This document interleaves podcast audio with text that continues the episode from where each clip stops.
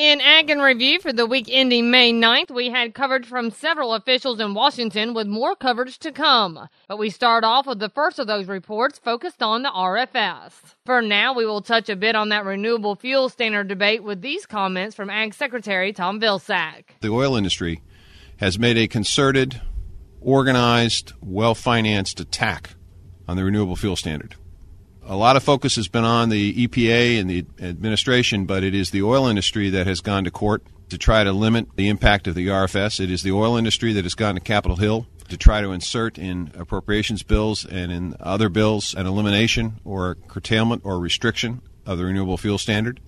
It is the oil industry that was able to obtain in the Farm Bill a restriction on how we can use REAP resources. And now with a look at pasture conditions, Randall Wiseman had this. This week's report is showing that 39% of the nation's pastures and rangeland are in good to excellent category, up 7% from this time last year. 22% in the poor to very poor category. That's actually 14% better than last year. USDA meteorologist Brad Rippey explains why. The main reason is even though we have similar drought coverage to this time last year, the drought is more focused in the southwest and outside of the nation's major range and pastureland uh, regions.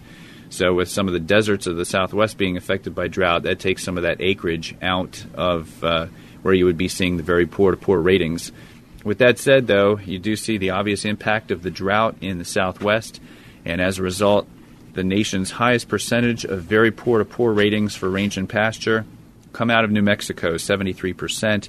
Close behind, not surprisingly, California, 60% of the range and pasture land very poor to poor followed by Nevada, 55%, Arizona, 52%, and Colorado, 46%. Rippey said Texas and Oklahoma are at 39% poor to very poor, and that is expected to increase due to the heat and wind this week. On the flip side, we have quite a number of states with anywhere from 60 to 75% of the pasture and rangeland rated good to excellent. A good start to the growing season in the interior Northwest, Idaho, and Wyoming.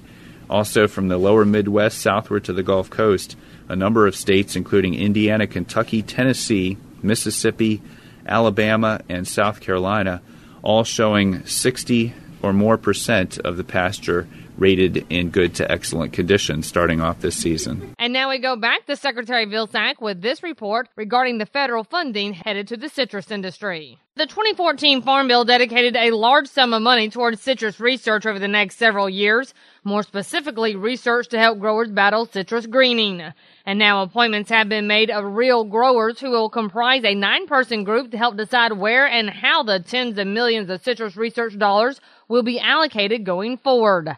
Secretary of Agriculture Tom Vilsack says this group will aid in an already collaborative process to fight HLB. We've already working with the industry and already working with uh, state and local officials on this, so I, you can anticipate that there's going to continue to be collaboration. We established a task force of state local officials with USDA officials on citrus greening, and they have already been engaged in conversations and discussions as to how best to allocate the resources that are already available. So the key here is to continue looking for new and creative ways to deal with this, have a better understanding of how it evolves, looking at techniques and technologies at work, and then putting resources into those to make sure that you find the right answer and then get the right answer to producers as quickly as you can. You know, it's a tough situation because some producers are basically abandoning the orchards that have been stricken, and, and that creates, you know, an opportunity for significant expansion of the psyllid. So we are we will work very collaboratively. We all have an interest in trying to figure this out as quickly as possible because we recognize the serious serious nature of this of this disease to the citrus industry, particularly in the state of Florida. Uh, and and the concern that others have that it will ultimately be as devastating to them as it has been to Florida. Uh, so it will be collaborative. You can count on that. The committee includes five Florida growers Joe Davis Jr. of Avon Park, David Howard of Vero Beach, Tom Jerkins, also of Vero Beach, Ricky Kress of Clewiston, and Matthew McLean of Clermont. And we will wrap up for this week with these thoughts from Everett Griner. Are Americans' eating habits changing? No, but a lot of people are discovering new things to eat. Now, these new foods are not actually new. We just haven't been properly introduced. Let me start with goat milk. It can be, and it is being used in recipes that have been around for a long time. And goat milk cheese. is finding its way into more refrigerators than anybody would expect. And let's not forget that goat meat has always been a favorite with a lot of our immigrant population. That's not all. Certain cactus plants have always been a staple food among Latinos. And I read about a fancy West Coast restaurant serving salads that include what we know as the prickly pear. Okay, now we know it's a health food. Contains lots of vitamins and antioxidants. Sounds good, but I'm in no hurry.